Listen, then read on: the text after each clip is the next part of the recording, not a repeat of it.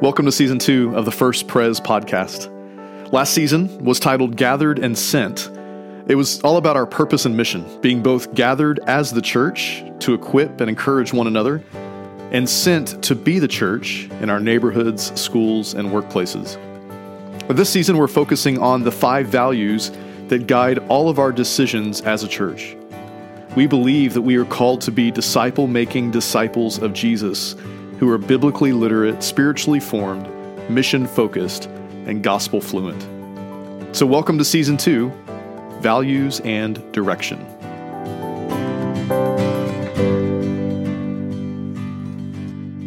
All right, uh, so let's read our scripture for today. This is uh, this follows up with the passage that Mark read just a minute ago. So this is Matthew six.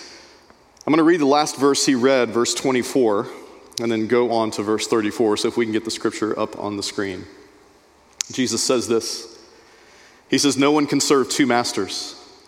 Either you'll hate the one and love the other, or you'll be devoted to the one and despise the other. You cannot serve both God and money. Therefore, I tell you, do not worry about your life, what you will eat or drink, or about your body, what you will wear. Is not life more than food, and the body more than clothes? Look at the birds of the air. They do not sow or reap or store away in barns, and yet your heavenly Father feeds them. Are you not much more valuable than they? Can any one of you, by worrying, add a single hour to your life? And why do you worry about clothes? See how the flowers of the field grow? They do not labor or spin. Yet I tell you that not even Solomon in all of his splendor was dressed like one of these.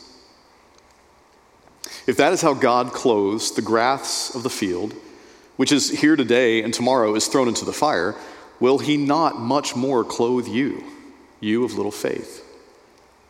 So do not worry, saying, What shall we eat, or what shall we drink, or what shall we wear? For the pagans run after all these things, and your heavenly Father knows that you need them. But seek first his kingdom and his righteousness, and all these things will be given to you as well. Therefore, do not worry about tomorrow, for tomorrow will worry about itself. Each day has enough trouble of its own. Can I get an amen to that? amen. Let's pray. Father God, uh, pray that um, these words of your Son Jesus uh, would, would comfort us, would challenge us, would guide us would help us to understand that there, there's just a better way. That He is the way to life eternal with you, but He is also the way to a better life now. We pray all this in the name of Jesus, our Lord, and all God's people said. Amen. So let me just say this from the start. Um, those words I just read, Jesus' words to us today, they can very easily feel like criticism. Like they can sound like condemnation just for being human.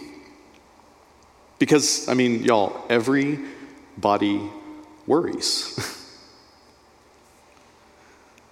Remember the first week uh, as we began to read and dig deeper into the Sermon on the Mount? Uh, the Sermon on the Mount is both comforting and challenging. It's intended to be corrective, to guide us, but it's not critical in the sense that we're often critical of one another. He's not looking down on us, in some ways, poking fun of us for struggling to be human. He is our Savior. He's full of mercy and love and grace, and you are deeply loved by Him. He just knows that there's a better way. So, as we listen to what Jesus is actually saying today, I want to ask you don't listen for an overly critical voice. Don't hear a voice telling you, just get over your problems. Everything's going to be fine. Listen instead for the voice of a comforter who understands what it is to be human. And then listen for the challenge to take the next right step into the kingdom life that we're invited to live here and now. So here's the reality that Jesus knew, here's the reality that we know all too well that we worry. We just do.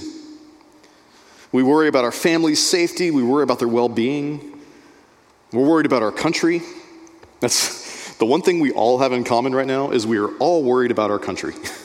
we just have very different views on why it's in trouble, right? But we can at least unite around that. We are worried about the problems that we see in the world every single day. And thanks to 2020, we are like on constant red alert because it seems like every single week there's some new thing to worry about that we literally couldn't have even imagined before. I'm worried, like almost every day. I mean, there are just so many what ifs. Uh, so, what if we reopen as a church and our people don't come back? Like, what if it's just easier to stay home and worship online? And what if we do reopen and people get sick? And I'm doing the funeral of somebody I love because we opened too soon. What if my wife and my kids are exposed to the virus as they go back to school, but what if they don't go back to school? I mean, what if? There's just so many what ifs. I am worried a lot. Remember when Benjamin was born, 16 years ago now, when Benjamin was born, I was worried. And not only because I was a dad, but he was born with a heart condition, many of you know, and I was worried about whether or not I would be a dad for long. Y'all, these are real worries, real concerns, and I am telling you, these are not the kind of worries that Jesus is talking about. He is not saying to me or to you, none of that matters, just get over it everything's going to be okay. If you sit down to get some advice from somebody, what's the first thing you don't want to hear? Don't worry about it. Everything's going to be okay. Jesus knows that. So I want to wrestle with this by talking about what Jesus is not saying. And the first thing he's not saying, Jesus is not saying, do not worry. Now, some of you are thinking if Bill Ford was here tonight, he probably already would have shouted it out. Some of you are thinking he literally says, like three times in the passage, do not worry. But you always have to look at what comes next. Every time, do not worry about. Jesus is not saying, do not worry, but he is guiding us away from worrying about things that we don't need to be worried about. Does that make sense? Let's go a step further. He is not saying to us, do not worry about whether you have food or water. Do not worry about whether you'll have clothes to wear. We need food and water. We need clothes. He knows that. He is saying, do not worry about what you eat or drink. Do not worry about what you wear. It is so important to know He is not dismissing us. He's not dismissing us in the midst of legitimate concerns about daily life and about those that we love. But He is working with us to redirect our concerns away from ourselves and toward the things of His kingdom. So, second, He is not saying to us, don't do anything, just sit there and wait, and God will take care of everything. When we read this passage, it could seem like we're being criticized for working hard so that our families and those that we love can have good meals and can have water. But look at verse 26. He says, Look at the birds of the air. They do not sow or reap or store away in barns, and yet your heavenly Father feeds them. So listen, that image probably got a laugh out of the crowd because it's supposed to seem funny. The idea that birds would be walking around gathering more than they could carry, that they would build nests, nests bigger than they need, that they would hide food away so they would have a stockpile for months. It's silly. That's not what birds do. But that doesn't mean that birds do nothing. Birds work. They work every day. They're building nests so that they can hatch their babies. They're hunting for food so they can feed their little bird families in like the grossest way possible, by the way. Have you ever looked into a bird's nest only to be surprised that the mama bird is in there? That has happened to me twice. It is terrifying because that mama does her job and she comes right at me. See, birds expend energy doing what's natural. They expend energy doing what they were created to do. One author says this He says, The sparrow is one of the busiest creatures in all of creation.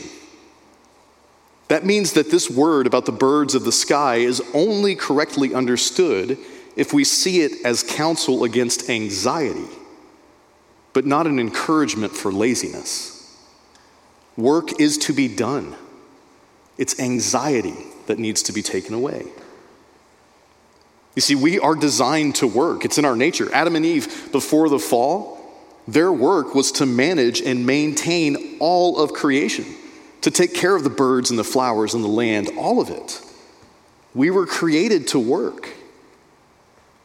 But here's the catch we were created to work to further the values of the coming kingdom of God, not to work every day just to keep building the kingdoms that we choose for ourselves.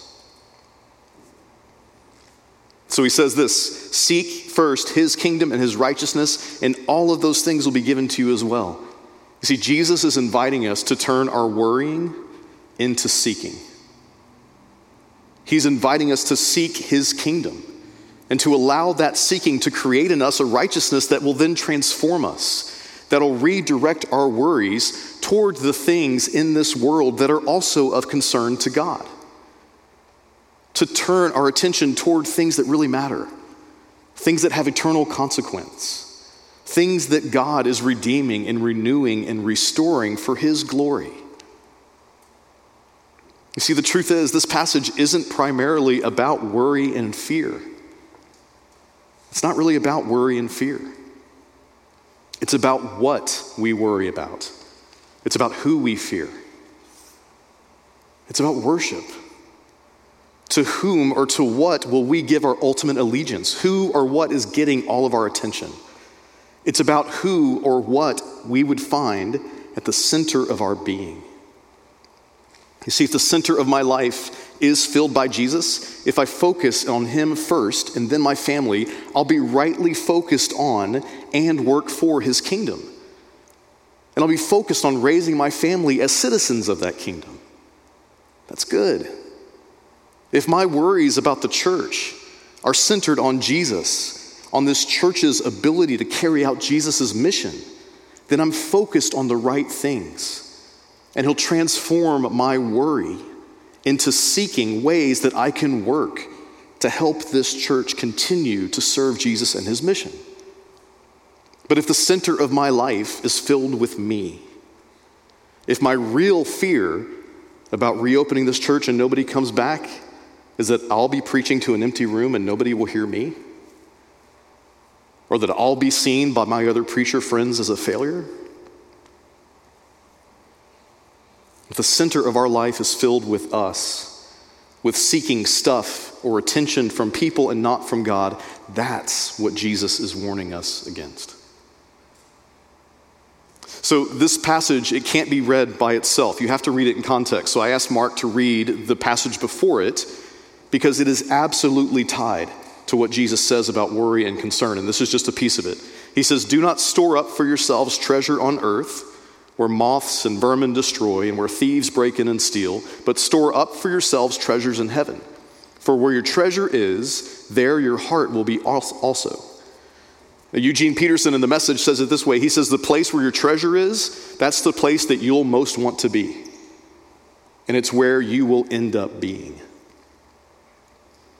And that section is tied together with our passage by this really important central verse in verse 24. It says, No one can serve two masters. Either you'll hate the one and love the other, or you'll, you'll be devoted to the one and despise the other. You cannot serve both God and money. This is the verse that helps us to interpret this entire section of the Sermon on the Mount. It is actually the one verse that helps us to interpret all of Jesus' teaching. You cannot serve both God and money. So let me criticize the translation for a second. The original word is mammon, the word we use for money. It's actually mammon. And I know why our modern translations turn that word into money. It makes sense to us. But Jesus isn't just talking about money. It's really important we understand this. Mammon means, the word mammon in Greek, it means whatever we decide it means. Mammon means whatever a culture says it means. So, over the centuries, it's meant different things. It could be pleasure, it could be prosperity, it could be favor, it could be possessions, it could be property. It's basically anything of this world that we give value to because we believe that it adds value to us. Does that make sense? So, that can literally be money, but maybe in our time it could also be fame or attention or popularity, like I said last week, likes and follows.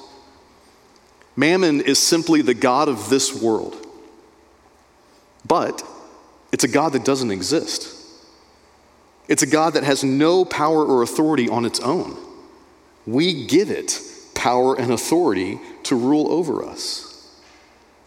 So I understand why modern translations simplify the idea and use the word money. You can't serve both God and money. But the truth is, uh, money is just money, right? It's just metal or a piece of paper until we give it value and worth. Fame and popularity, these aren't things that have intrinsic or measurable value. They only have the value that we give them.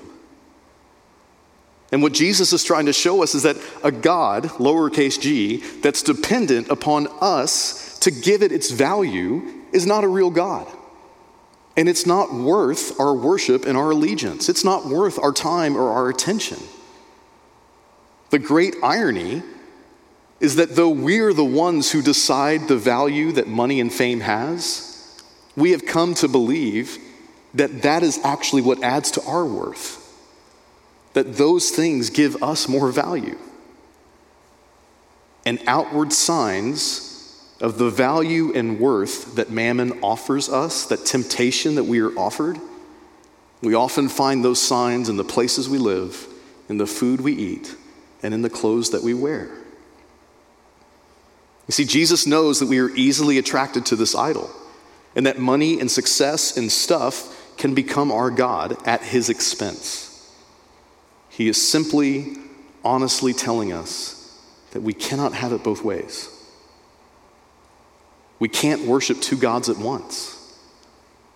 Now, we think we can. We're super creative. we think we'll figure out a way. But he's telling us it's impossible. That's just not how it works. We can worship the God who made us in his image, or we can worship the gods that we make in ours. We can either look up or we can look down, but we can't look up and down at the same time. That's what he is saying to us. But again, let's look at what he's not saying. He is not criticizing our human ambition and our passion and our desire to succeed at something. That's wired in us. He's not criticizing it. Instead, he's redirecting our ambition and our passion and our desire to succeed toward his kingdom encouraging us to strive to be a success in the eyes of God, not in the eyes of men and women.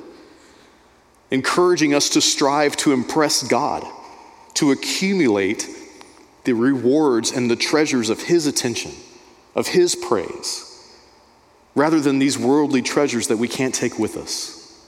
The attention, excuse me, the attention and the praise of men and women. You see, if we put Jesus at the center of our lives, then we will use the blessings and the abundance of this life not to make more of ourselves, but to make more of Jesus and his kingdom. He wants us to strive for success, but not for mansions that we build in this kingdom. He wants us to strive for a mansion in his. There's a sweet member of our church I almost called her an old lady, which she is, but she's going to hear this, and that wouldn't be nice. So I'll just call her a sweet member of our church. and she was telling me the other day on a Zoom call, she said, Chad, at my funeral, it's always great when they start that way, right? I mean, they do that all the time. Chad, at my funeral, you had better read John 14, 2. And when you read John 14, 2, and y'all, I mean, she was pointing like she is so serious. She said, when you read John 14, 2, I know you don't like it, but you better read it from the King James. Okay, now the NIV says, John 14, 2, My Father's house has many rooms. If it were not so, would I have told you that I'm going there to prepare a place for you? But the King James says, In my Father's house are many mansions. And she said to me, There's a mansion waiting for me, not a room. I love that. She also told me that she would haunt me if I read the NIV. So uh, we're, uh, we're going to talk about that theology a little later. Um, you see, it's not about learning to despise mansions. It's simply about striving for a mansion in the right neighborhood. Okay, and you do know I, I don't mean like Kings Point or Green Tree or River Oaks, right? I want to make sure that analogy landed. it's not wrong to own the stuff of this world. It's not necessarily a sin to have a big house and eat nice food and have nice clothes. But it is wrong when we are owned by that stuff, when we are owned by the house and the food and the clothes. That's how we know that our perspective, that our focus, our attention are all pointed in the wrong direction. You see, because worshiping mammon, that's what Jesus calls that. He calls it worshiping mammon. And that is what causes us the kind of worry that Jesus is challenging us to overcome. If my goal is to impress people, right, worshiping mammon, if that's my goal, the reality is that's the best that I will ever accomplish. It's just impressing some people. And the truth is, it'll never be enough. And that will lead to a worry that can never be satisfied or relieved. If my goal is to accumulate stuff, that's the best that I can ever hope for, is a bunch of stuff.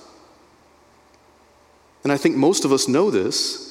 No matter how much it is, it will never be enough. And that'll lead me to worry about things in a way that will never be satisfied or relieved. But when we're worshiping the one true God, who's revealed to us in the person of Jesus Christ, then our ambition and our desire and our hope for success, they are owned by the values of his kingdom. When our greatest asset is his righteousness in us, not the clothes that hang on us, then we realize that his kingdom will always be enough. Our worry will then be transformed into a righteous concern because we'll be concerned about his glory. And in turn, we will then begin to seek out the best for others. Our concern will not be about what we eat, but whether others have food. Not about the clothes that we're wearing, whether they're in style, but whether our friends around the world are living in tatters. We will begin to be concerned about those who have no relationship and who are living alone. Those are ambitions and desires that we can accomplish. Those are things that can be achieved. And that's the kind of stuff that will set us apart and make us a part of redeeming this broken world. So Jesus is not saying, don't worry. What he's saying to every one of us is just look at me. Jesus, not me, but Jesus is saying, just look at me. Focus on me and the kingdom that I'm bringing with me. Keep your eyes on me, and I promise you are going to be okay. Because even when this world does the worst it can do to you, when it takes your very life, I've already dealt with that too. All right, so what? How do we, how do, we do this now? We can't answer that all tonight, but, but there are two things that I can offer you tonight. Uh, these are two things that we started doing back in the spring that I think will help us as we continue into the uncertainty of this coming fall and even into the new year. Two things you can do that will let Jesus redirect your worry and fear is pray and read scripture. And you can start that right now. Sabrina started filming uh, these videos last spring. She's been leading us in these spiritual practices that have been used by Christians for centuries to help turn our attention toward God and toward His kingdom, to turn our attention away from ourselves. So she's going to continue doing that this fall. Uh, she's going to offer a monthly video practice And then she's going to start writing a weekly blog that's going to go into the hows and whys of spiritual formation and these ancient practices. And then she's also going to host a small group over Zoom that'll actually help work through some of these practices with some of you. At least you are now, because I just said it and it's on camera. So that's, that's the plan. she, she did tell me that, so we're good. Prayer and spiritual formation practices, that's one way that we are trying to help equip you to turn your eyes toward Jesus this fall. Reading scripture is another. This week, a pretty large group of us, over 50% of the people that signed up finished reading the entire Bible, cover to cover, in 100 days. So I shared with them from the beginning that the goal of that was not to understand the depth and nuance of every Bible story. It was simply to build the daily habit of turning a significant amount of our time towards Scripture and having that conversation with God. So this fall, I'm going to host another 100 days, uh, but this time we're going to read a little less. We're going to go a little slower and a little deeper into the stories. Uh, we're going to do a bunch of the New Testament this fall in 100 days. And then we're going to, I'm sorry, did I say New World? Old? Testament this fall. And then in the spring and winter, we're going to do all of the entire New Testament in 100 days. So, in about a week or so, we're going to share with you all the opportunities that you're going to have this fall to connect with each other, uh, to receive content. And the goal of that content is to help each of us turn our eyes away from ourselves and toward Jesus. And I really do believe that will help redirect our worry about, about this broken world. And it'll help turn that worry into wonder and excitement about Jesus and his coming kingdom. I've seen that happen in that 100 Days group. We had a guy, when he started reading the 100 Days, he had just come down with shingles a week before. And he was in crazy pain. And he has testified to that group, and he said it again yesterday when he told me that he finally finished the last day. That it was literally the daily practice of reading scripture that took his mind off his pain. And just weeks into it, he was still getting treatment, but he wasn't concerned about it anymore. It matters. If we're going to redirect our attention away from ourselves and toward Jesus, it takes time. So we're trying to give you the practices to help you do that. So I really hope I hope that you hear in tonight uh, in Jesus' words and in my proclamation of Jesus' words, I hope you hear an invitation. I hope you hear both comfort and challenge, not condemnation. But most importantly, I, I, hope you hear hope. Because there is another way to be human. We don't have to settle for that tired old model that this world is trying to sell us every day. Jesus has come to save us from everything and anything that would distract us from his love and his mercy. He's encouraging us to let him transform our worry into a kingdom curiosity. Let him help us turn away from the worries of this world by seeking the things of his kingdom and the righteousness that comes with it. He's inviting us to turn away from ourselves, to depend on him, to turn outward to others, to those that are in need, and trust that in the end, at the end of the day, he will provide everything we need to live and serve him as his image bearers. Will you pray with me?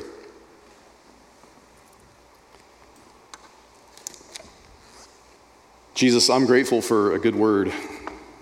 Um,